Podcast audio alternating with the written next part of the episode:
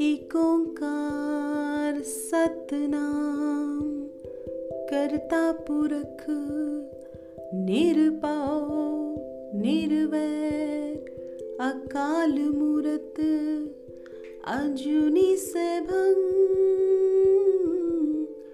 गुर प्रसाद जप आद सच जुगाद सच है वे सच नानक हो से भी सच। सत श्री अकाल। सिख धर्म के संस्थापक गुरु नानक देव जी ने अपने प्रिय शिष्यों बाला और मर्दाना के साथ भ्रमण करते हुए चक्का कल्याण किया और हमें कई अनमोल उपदेश दिए। आज एक ऐसा ही प्रसंग लेकर मैं आपके सामने आई हूँ। यह प्रसंग है गुरु नानक देव जी का विचित्र आशीर्वाद। एक समय आदरणीय गुरु नानक देव जी यात्रा करते हुए ऐसे गांव में पहुँचे जहाँ बसे लोगों ने गुरु नानक देव जी और उनके शिष्यों का आदर सत्कार नहीं किया। उन्होंने कटु वचन बोले और उनका तिरस्कार किया। इतना सब होने के बाद भी जाते समय ठिठोली लेते हुए उन्होंने गुरु नानक देव जी से आशीर्वाद देने को कहा, जिस पर गुरु नानक देव जी ने मुस्कुराते हुए कहा, आबाद रहो। कुछ समय के बाद भ्रमण करते हुए गुरु नानक देव जी और उनके शिष्य एक दूसरे गांव समीपस्थ ग्राम जा पहुंचे। इस गांव के लोग नेक, दयालु और आस्थावान थे। उन्होंने बड़े भाव से सभी का स्वागत सत्कार किया और जाते समय गुरु नानक देव जी से आशीर्वाद देने की प्रार्थना की। तब गुरु नानक देव जी ने कहा, उजड़ जाओ। इतना बोलकर वो आगे बढ़ गए।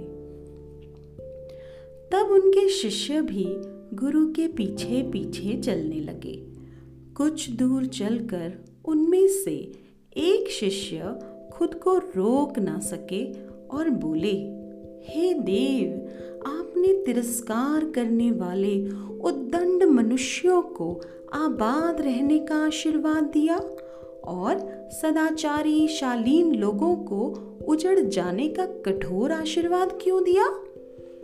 तब गुरु नानक देव जी हंसते हुए बोले, सज्जन लोग उजड़ने पर जहाँ भी जाएंगे वहाँ अपनी सज्जनता से उत्तम वातावरण का निर्माण करेंगे, परंतु दुष्ट और दुर्जन व्यक्ति जहाँ विचरण करेंगे वहाँ अपने आचार विचार से वातावरण को दूषित करेंगे। इसी प्रयोजन से मैंने उन्हें वहीं आबाद रहने का आशीर्वाद दिया।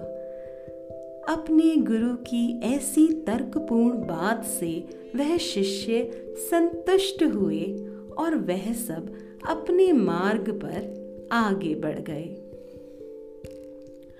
सच ही तो है, अच्छे और सच्चे लोग अगर फैल जाएं तो सबका जीवन खुशनुमा कर देंगे। तब ये जग कितना सुंदर होगा। आज सिख लोग पूरे जग में फैलकर इतने मुश्किल कोरोना के समय में अपनी जान पर खेलकर सबकी सेवा और लंगर में दिन रात लगे हुए हैं।